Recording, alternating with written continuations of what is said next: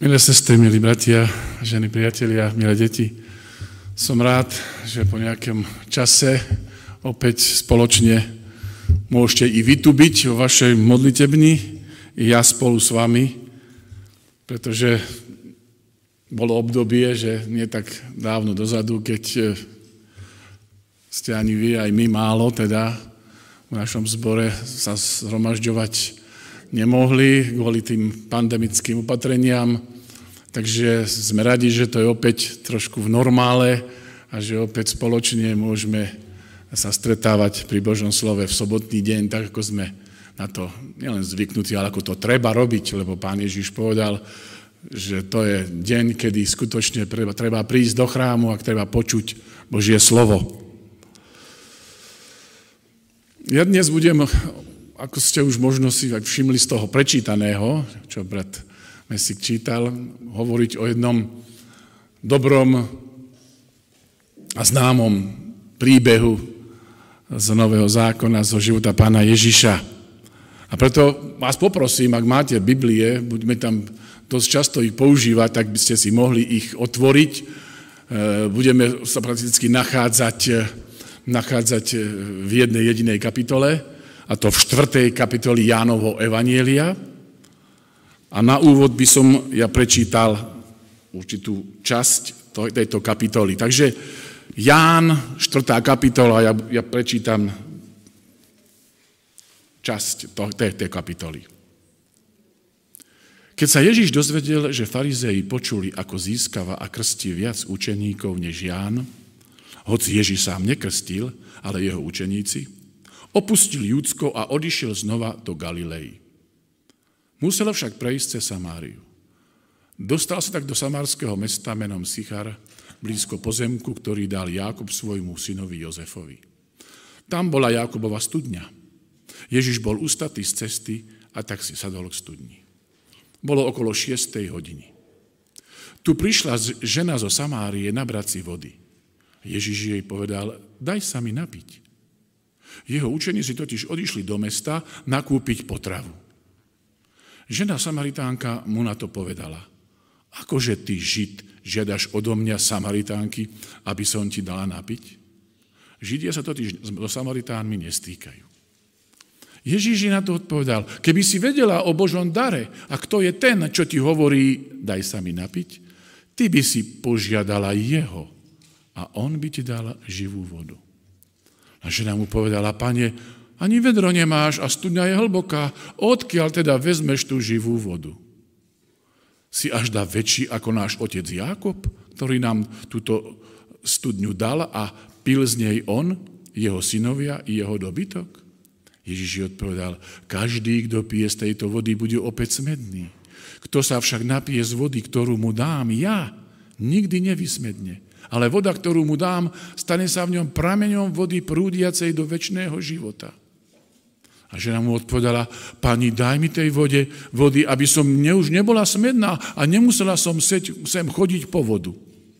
A on jej povedal, choď, zavolaj si muža a príď sem. A žena mu odpovedala, nemám muža. A na to Ježiš povedal, správne si povedala, nemám muža. Lebo si mala piatich mužov a ten, ktorého teraz máš, nie je tvoj muž. To si povedala pravdu. A žena mu odpovedala, pane, vidím, že si prorok. Naši otcovia sa klaňali Bohu na tomto vrchu, ale vy hovoríte, že v Jeruzaleme je miesto, kde sa mu treba klaňať. Ježíš je odpovedal, ver mi žena, že prichádza hodina, keď sa nebudete kláňať otcovi ani na tomto vrchu, ani v Jeruzaleme. Vy sa klanete tomu, čo nepoznáte.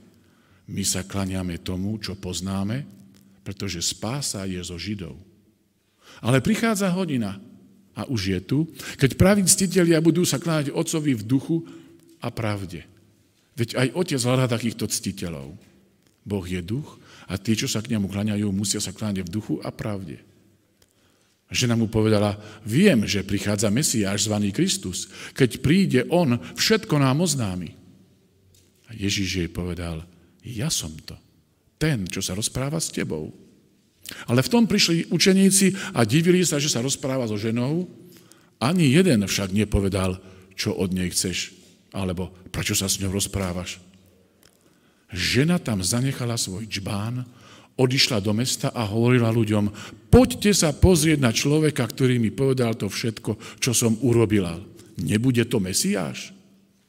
Vyšli teda z mesta a prišli k nemu. Trošku dlhšie čítanie, ale pre plynulý sled nášho spoločného uvažovania som to považoval za potrebné. Budem sa ešte postupne vracať k tým veršom, tak to neodkladajte svoje Biblie. Ešte není koniec štúdia. Ako sme čítali, k Ježišovi sa pripájalo stále viac a, ľudí, a viac a viac ľudí, ktorí jeho učeníci krstili. A tak, aby zabránil prípadnému stretnutiu so židovskými náboženskými vodcami, ktorým veľmi vadilo, že Ježiš získava v tom okolí určitú popularitu. Ježiš opúšťa Judsko a odchádza, ako sme čítali, so svojimi učeníkmi na sever do Galileje. Z Judska do Galilei, ktorá bola Judsko a Galileja bola na sever. Judska do Galilei viedlo viacero ciest. Pravoverní Židia si však vždy vybrali tú dlhšiu cestu. Ako keby sme chceli ísť z Bystrice do Košíc a nešli by sme teda najkračšou cestou, teraz už po diálnice cez Tatry, že to je najkračšie asi, určite, ale išli by sme južnou trasou, treba nalúčenie z Narožňavu a spodnou južnou trasou. Aj tak, aj tak by sme prišli do Košic ja, a bola, kedy sme dokonca aj s ňou chodili. Ale to je dlhšia trasa. Tak podobne to bolo aj s týmito Židmi, ktorí, aj keď by mohli mali kratšiu cestu, oni radšej išli tou južnou lúčeneckou cestou do, do Galileje. Tá dlhšia cesta totiž obchádzala, ako sme čítali, pre Židov veľmi problematickú oblasť a to bolo územie Samárie. Samária sa teda nachádzala v strede. Medzi Júdskom na juhu a Galileou na, na, na severe bola, bolo územie Samárie. Zo, e, zo, z Galileje pochádzala väčšina Ježišových učeníkov. Tam v oblasti toho Genezareckého jazera, bol tam i Nazaret, e, rodis, ani nie rodisko, ale e, domov Ježiša Krista, kde vyrastal pri so svojimi rodičmi, že? A Samária s jej obyvateľmi teda bola celé roky, bola medzi tým, to územie, že? A bola pre, pre nielen pre Židov v Ježišovej dobe, ale vôbec bola takým územím, takým tabu proste. Už celé stáročia boli vzťahy Židov k etniku obývajúcemu Samáriu viac ako napeté. Židia a Samaritáni sa aj voči sebe správali veľmi nedobre, skoro ako nepriatelia. Kedy to začalo? Začalo to už v starozákonnej dobe. To už bol vtedy Izrael rozdelený na, na dve časti, na spodné Judsko Benjamin a potom tie horné severné kmene, stalo sa to za, za Roboáma, sa rozdelil, že Izrael na, na, na, na dve časti po Šalamúnovej smrti a potom proste oni tam si žili v tom severnom kráľovstve, v Izraeli takzvanom, že a v, v Judsku, v Judsku bol Jeruzalém a tie okolité oblasti. A v tom severnom kráľovstve, vtedy v tom Izraeli kráľoval vtedy Hozea, král Hozea, izraelský král, bolo to roku okolo 732 pred Kristom. A vtedy severné kráľovstvo, ten Izrael, napadol asýrsky král Salmanazar. A odvtedy, keďže tam on, on zvíťazil, musel ten izraelský král Hozea byť poplatný tomuto asýrskému kráľovi. A musel mu platiť určitú, určitú daň, určitý poplatok. A počase sa to ale tomuto izraelskému kráľovi Hozeovi prestalo páčiť, platiť tieto poplatky, tieto dane k tomu kráľovi asýrskému. A tak sa spojili s egyptským kráľom proti tomuto Salmanázarovi. A tak asýrsky král v snahe rozbiť toto, rozbiť toto spiknutie oblahol a to už po tretí raz, Samáriu a v roku 722 pred Kristom presťahoval alebo odvliekol väčšinu obyvateľov izraelských z toho územia do Asýrie, z toho samaritánskeho územia. A teda ich opustené územie, teda Samáriu, osídlili potom vtedy cudzinci z pohanských národností, ktorí mali okrem iného tam pomali, mali pomáhať udržať pokoj a mier v tejto oblasti. A tak manželskými zväzkami medzi Židmi, ktorí tam niektorí ešte zostali, neišli úplne všetci, a medzi tými cudzincami vznikla zmiešaná rasa či komunita.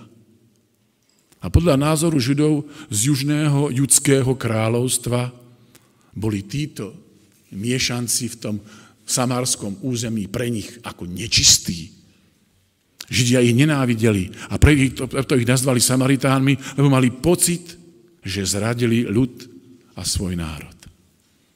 A keď teda mali niekam cestovať, urobili všetko preto, aby išli radšej dole na lúšenie za narožňavu, tou, tou dlhšou cestou, aby sa vyhli ceste cez Samáriu. Ale Ježiš nemal dôvod nechať sa obmedzovať takýmito kultúrnymi eh, etnickými zábranami a preto cestoval do Galiléje cez Tatry a Poprad. Po diálnici najkrajšou cestou.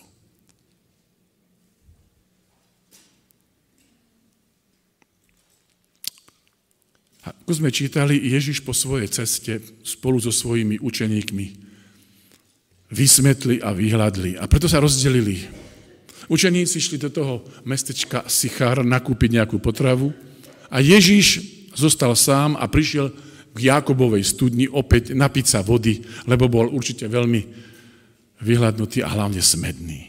Od rána už prešli dlhú cestu a pálava toho poludňajšieho slnka mu jeho utrpenie určite zväčšovala. Smet sa stára, stával čoraz mučivejší a pomyslel, že tá chladná, osviežujúca voda je na dosah ruky. No, na dosah ako na dosah. Studňa tam síce bola, ale bola veľmi hlboká. A on nemal ani vedro, ani žiadne lano, pomocou ktorých by mohol nabrať vodu z tejto studne. Dokonca niektorí biblisti hovoria, že tá studňa bola pravdepodobne hlboká 60 metrov. Čo je celkom dosť, že? My sme totiž to v Selciach tiež mali studňu. Neviem, Feri, či ešte existuje. A ja si pamätám, keď som tam ešte býval, že boli chvíle, keď, keď sme boli radi a bol som hrdý, že máme studňu. Lebo v 60 70 rokoch minulého storočia, keď som tam bol, tak sa stávalo, že naraz voda ľuďom v našej ulici v kohutíkoch prestala tiecť. Kýva aj Ivko, že ja si spomína takéto stavy. A teraz ľudia mali, mali aj dobytky, mali, mali dobytok, mali, mali proste zvieratá, nemali vodu. Rezervár bol poloprázdny, alebo proste sa stalo, tak, no tak do hankov klepali, môžeme si nabrať vody? A tak každému samozrejme sme to nejako ani, ani... Ale tak sa stalo, že raz, že normálne už bola vyčerp... že bolo to viacej dní, že normálne voda došla že no, do, do Ronalda sa dotiekla, ale už potom tí poslední už mali takú, takú, takú trocha aj kalnú tú vodu vyberali, lebo, lebo, lebo proste voda došla. A bola tak dobrá a veľmi bola tvrdá tá voda v tej studni našej. A si predstavte, že jeden sused ju tak mal rád, respektíve mal rád z nej polievku sviatočnú, že manželka vždycky, keď robila mu sviatočnú polievku, prišla zo studni zobrať vodu. A v jednej zime, veľkej zime, musela to byť veľmi veľká zima. To som vtedy ešte žil, bol som tam, si to pamätám ako chlapec. Proste chceli nabrať vodu a, a, a voda e, v studni bola zamrznutá. Ona mala takú síce striežku, ale nebola nejako obložená proti nejakému vetru alebo zime, takže aj v tej studni tam dole tá voda zamrzla. Tak on zobral rebrík, ten sused, dal si rebrík do studňa, zobral sekerku, vysekal dieru do ľadu, to bol teda riskoval, to bol, ja, som, ja som to nechápal, že to tak pre polievku toto riskuje, vysekal dieru, nabrali vodu a bolo. Takže skutočne voda je pre niekoho veľmi vzácná. Hej. E, spomen, spomente si aj na studňu na Trenčanskom hrade, že tá údajne má až 80 metrov. Tam, tam povesť hovorí o príbehu lásky Omara a Fatimy, ale to je povesť. V skutočnosti je vraj iná, že ne, nekopali ho Turci pre tú Fatimu a tú, túto, ale skutočnosť je taká, že ju kúpali habsburskí vojaci tam, no, je to. Ale je tam skutočne tá voda a nenarazili tam aj na prameň, tú vodu zásobujú spodné nejaké tieto, ani nespodné, ale dažďová voda tam steká a tak, takže ale tam je tiež obrovský dlhá, dlhá, teraz tam sa chcú, uvažujú, že tam spravia výťah do tej, do tej, ako pre turistov, do tej, šacht, do tej, do tej studne Trenčianskej, no tak ale zatiaľ sa nedohodli. Ale toľko, takže tie studne skutočne sú veľmi vzácné. A aj táto, táto bola veľmi vzácná a chodia, chodili k nej ľudia. A tiež aj táto studňa tam, pri mestečku Sichar, tá Jakobová studňa, e, nebola zásobovaná prameňom od spodu, ale presakovala do nej voda z dažďov a z rosy. A tak sa zhromažďovala na dne tej studne a tak si tam oni chodili potom, potom brávať tú vodu. E, tam, kde takéto studne tam hlbili e, väčšinou pri cestách, kade, kade chodilo veľa ľudí, aby mohli teda tí, tí ľudia sa zásobiť touto vodou. Ako sme čítali, Ježíš si sadol k tejto studni a čakal, keďže nemal nič, že, ako si nabrať tú vodu, čakal, či niekto príde po vodu, aby sa mohol napiť. A odrazu vidí, že k studni prichádza v nezvyklom čase nabrať si vodu akási žena. Samaritánka. A tá prišla a Ježiša akoby nevedela, naplnila svoj žbán vodou a už chcela odísť. Keď zrazu, ako sme čítali, Ježiš ju požiadal o trochu vody. Táto žena si lepšie pozrela sa na Ježiša a všimla si, že, že to je etnikum pre nich dosť dosť nepriateľské, respektíve dosť také zvláštne, lebo, to Jež, lebo Ježiša poznala ako Žida.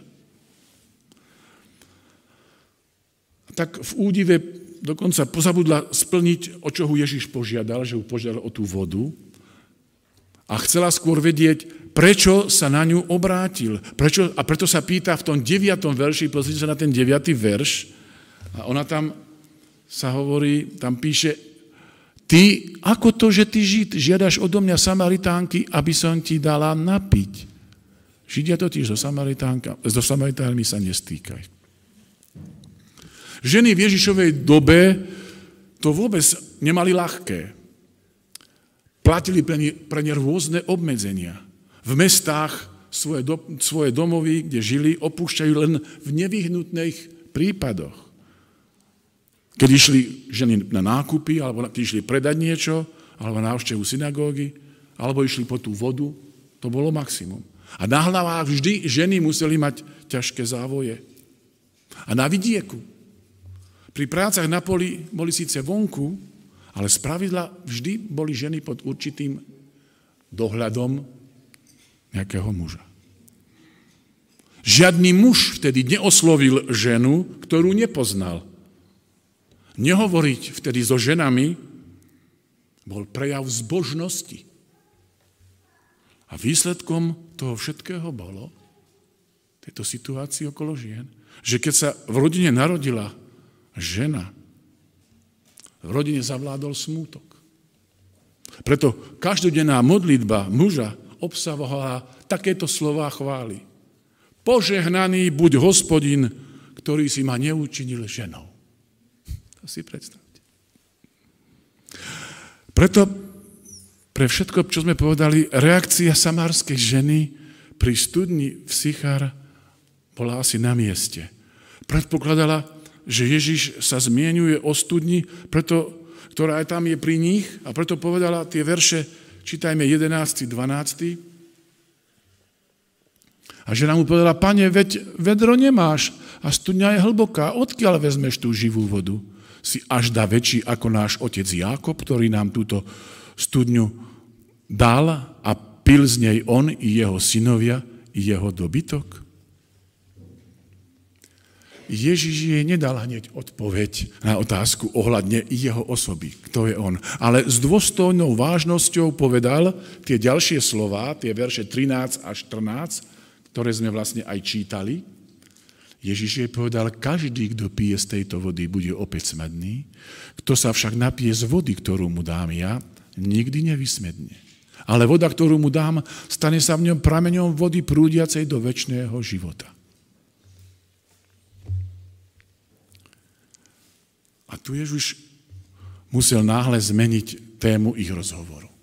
Uvedomil si, že skôr, ako by táto žena mohla prijať dar, ktorý jej on chce dať, tú živú vodu, musí pochopiť, že nejde o vodu na pitie, ale že tu ide o niečo väčšie, o niečo duchovné.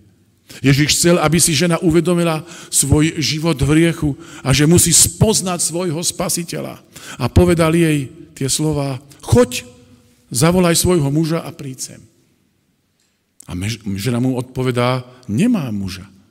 A tak spasiteľ, a tak spasiteľ Ježiš Kristus pokračuje, pokračuje veršom 18. A hovorí jej, áno, lebo si mala piatich mužov a ten, ktorého máš teraz, nie je tvoj muž. To si povedala pravdu.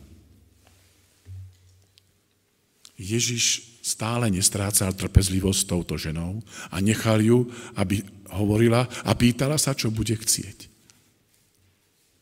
Ježiš čakal na príležitosť, aby je znova poukázal na pravdu.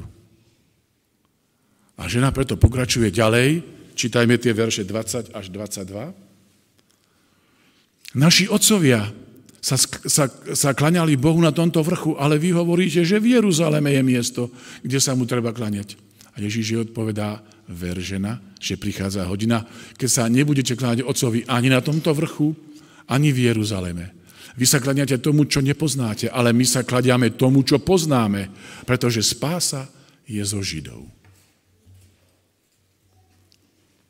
Tieto Ježišové slová zapôsobili na túto ženu Samaritánku mocným dojmom. Z úst kňazov svojho ľudu a od ani od kňazov židovských, nikdy predtým nepočula podobné slova. Ježíš ju presvedčil, že pozná všetky tajomstvá jej života. A napriek tomu cítila, že aj keď to pozná, aj keď vie o jej živote všetko, cítila, že je jej súcitným a láskavým priateľom. Povedal jej o milosti, ktorá môže očistiť jej dušu. Napadla jej otázka, nebude to ten očakávaný Mesiáš? A preto sa znova na Ježiša obracia a hovorí, čítajme verš 25 až 26, že nám mu odpovedala, viem, že prichádza Mesiáš, nazývaný Kristus. Keď príde On, všetko nám oznámi. A Ježiš jej povedal, ja som to, ten, čo sa rozpráva s tebou. Keď žena počula Ježišové slova, v srdci sa jej zrodila viera. Prijala túto obdivuhodnú zväzť z úst nebeského učiteľa. V jej srdci začala prúdiť voda života, ten duchovný dar, ktorý Kristus dáva každému, kto po ňom túži. Pôsobil v nej Boží duch. Ježiš Samaritánke zjavil to, čo nepovedal Židom a čo si mali učeníci neskôr zachovať v tajnosti. Ježiš videl, že táto žena získané poznanie použije pri šírení zvesti o jeho milosti medzi ľuďmi. Dokazuje to aj verš 28. Prečítajme ho. Žena tam zanechala svoj čbán, odišla do mesta a hovorila ľuďom. Ježišové slova teda ženu nesmierne potešili. Nechala tu svoj čbán a odišla do mesta, aby posolstvo oznámila aj iným. Tým, že tu zanechala svoj čbán plný vody, neklamne potvrdila účinok Ježišových slov.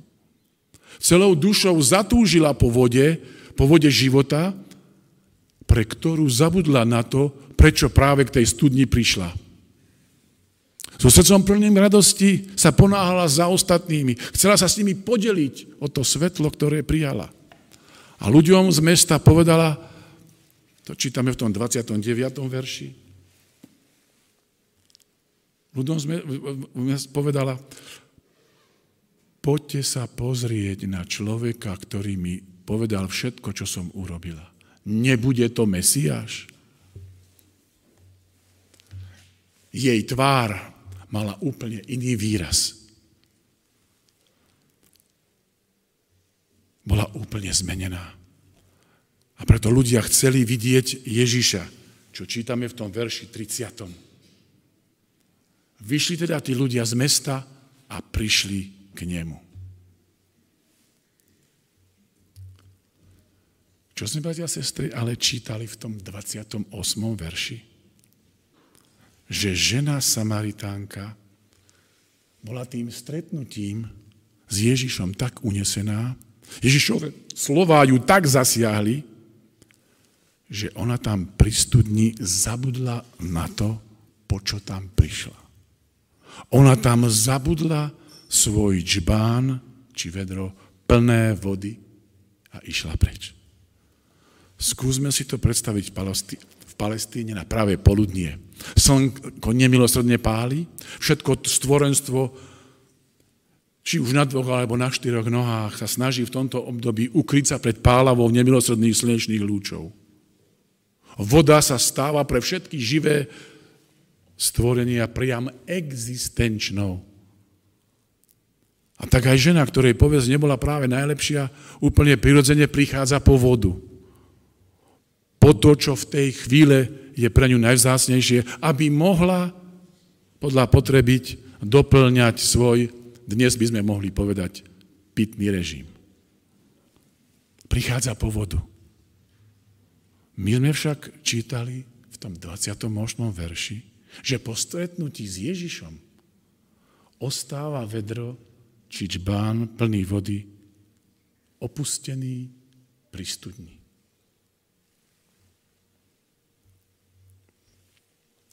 Čo to bola za sila, bratia a sestry, ktorá spôsobila tejto žene toľkú zmenu? Čím bola zamestnaná jej mysel, že zabudla na tak dôležitú vec, ako je obstarať si v danej oblasti potrebné množstvo tekutiny. Ona po stretnutí s Ježišom zabudla na svoj čbán pri studni. Prečo? Myslím si, že žena pri studni spoznala ešte niečo dôležitejšie, úžasnejšie. Jej vnútro bolo naplnené novou životodárnou silou. Ona bola vrchovate naplnená nie chladnou, osviežujúcou vodou, ale ona prijala od Ježíša pri Jakobovej studni tú živú vodu, tú zázračnú vodu. Ona sa stretla s posolstvom milosti, ktoré naplnilo jej vnútro tak, že zabudla na tie svoje telesné potreby, ako je smet či hlad. Ona zabudla svoj čbán pri studni preto, lebo sa tam stretla so svojím Mesiášom, ktorý ju láskavo prijal a neodsúdil. Jej srdce bolo naplnené radosťou a ona v tej chvíli chcela sa s touto radosťou podeliť aj s ostatnými. A preto utekala aj bez svojho džbánu do mesta, aby im túto správu oznámila. Ona bola zasiahnutá novým svetlom poznania, ktoré úplne zmenilo jej doterajší život. Len čo Samaritánka spoznala spasiteľa, priviedla k nemu aj iných. Bola lepšou misionárkou, než tí sami učeníci. Tí v Samárii nevideli žiadne pole na misijnú prácu. Oni si mysleli, že, že to veľké dielo ešte len vykonajú niekedy v budúcnosti. Ale žena, ktorou pohrdali, priviedla k spasiteľovi celé mesto. Kto pije z vody života, stáva sa studnicou života. Príjemca sa stáva darcom.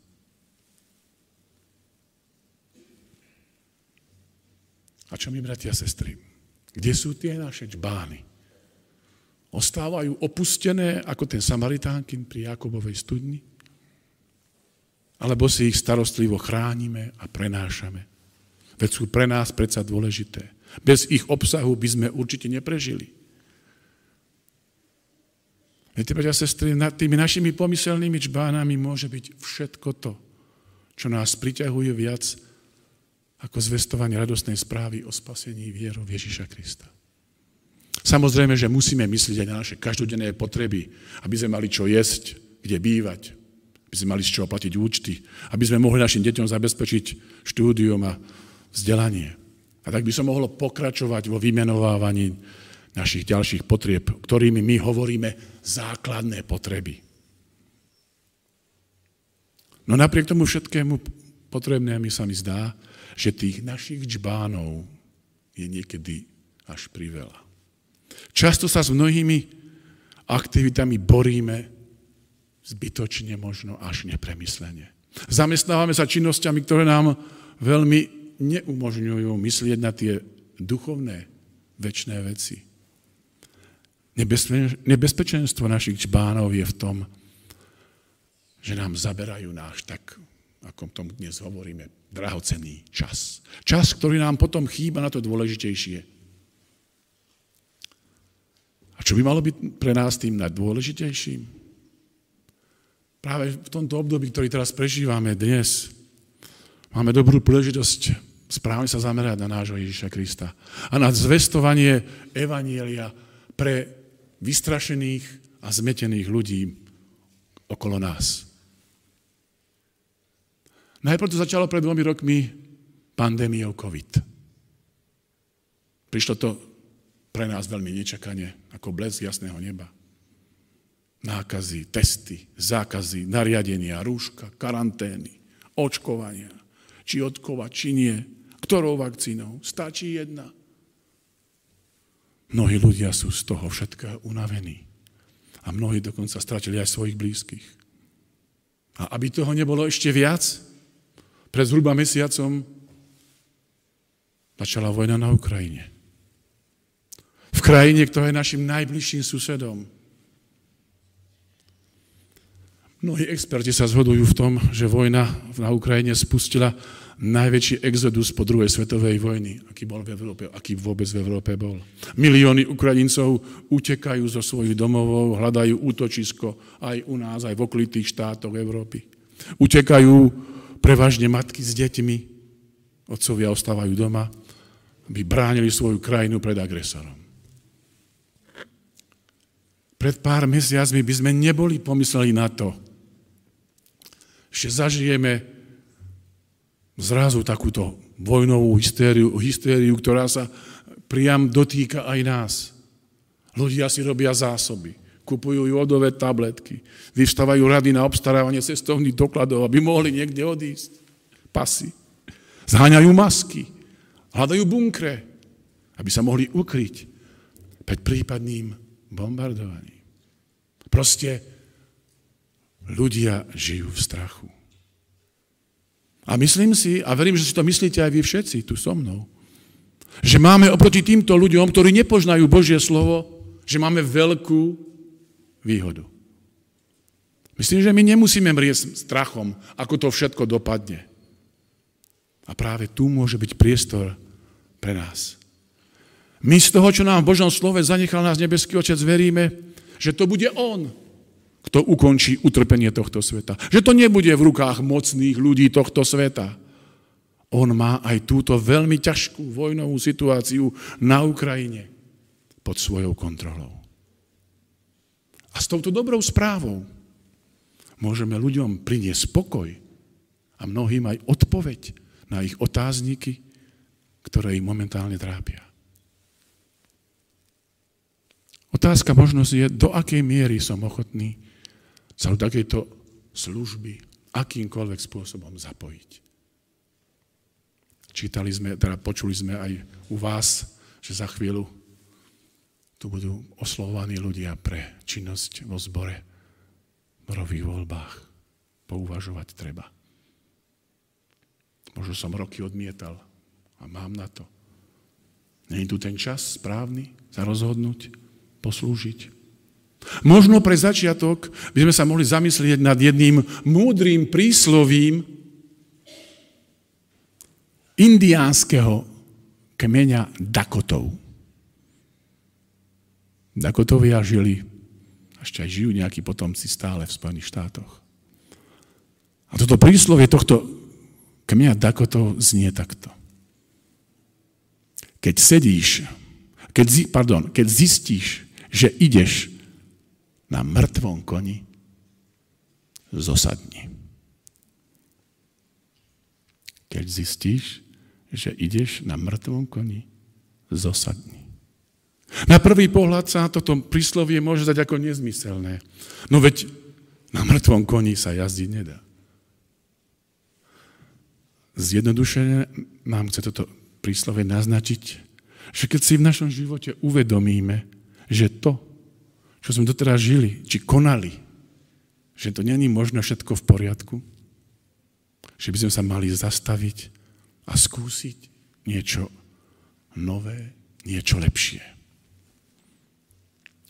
Keď sa nad tým hĺbšie zamyslíme, nájdeme v hĺbke tohto príslovia efektívny spôsob, ktorý umožňuje rýchle zmeny.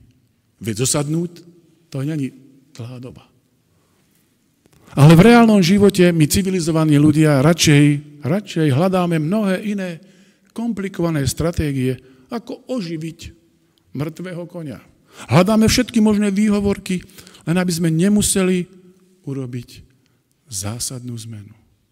Napríklad, ale ten kvon vždycky jazdil.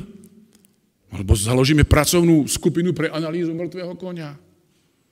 Alebo zapriahneme niekoľko mŕtvych koní k sebe, aby sa im spoločne lepšie ťahalo. Alebo si obstaráme väčší bič, či vymeníme jazdca, alebo vytvoríme výbor na oživenie mŕtvého konia. Prehlásime, že žiaden kvon nemôže byť natoľko mŕtvy, že by sa na ňom nedalo jazdiť. A zdvojnásobne mu, by mu prideli na krmenie. Budeme zapírať, že sme vôbec nejakého konia mali. Alebo to posledné, čo chcem, dáme koňovi mŕtvemu riadiacu funkciu. Možno sa vám, bratia a sestry, zdajú tieto stratégie na prvý absurdné. Ale keď sa nad nimi lepšie zamyslíme, zistíme, že tým mŕtvým koňom môže byť čokoľvek, čoho sa nechcem vzdať a čo mi bráni na ceste ísť za Ježišom Kristom. Žena Samaritánka z nášho príbehu zosadla z mŕtvého konia. Z mŕtvého konia jej doterajšieho života.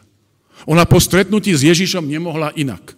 Ona už nechcela žiť starým spôsobom života. Ona pochopila, že je tu ten pravý čas, že je tu tá správna cesta na presmerovanie jej života. Ona dostala od Ježiša živú vodu. A chcela ju okamžite odovzdať aj iným. Ona si ho nechcela nechať iba pre seba. Tú úžasnú správu, že sa stretla s Kristom.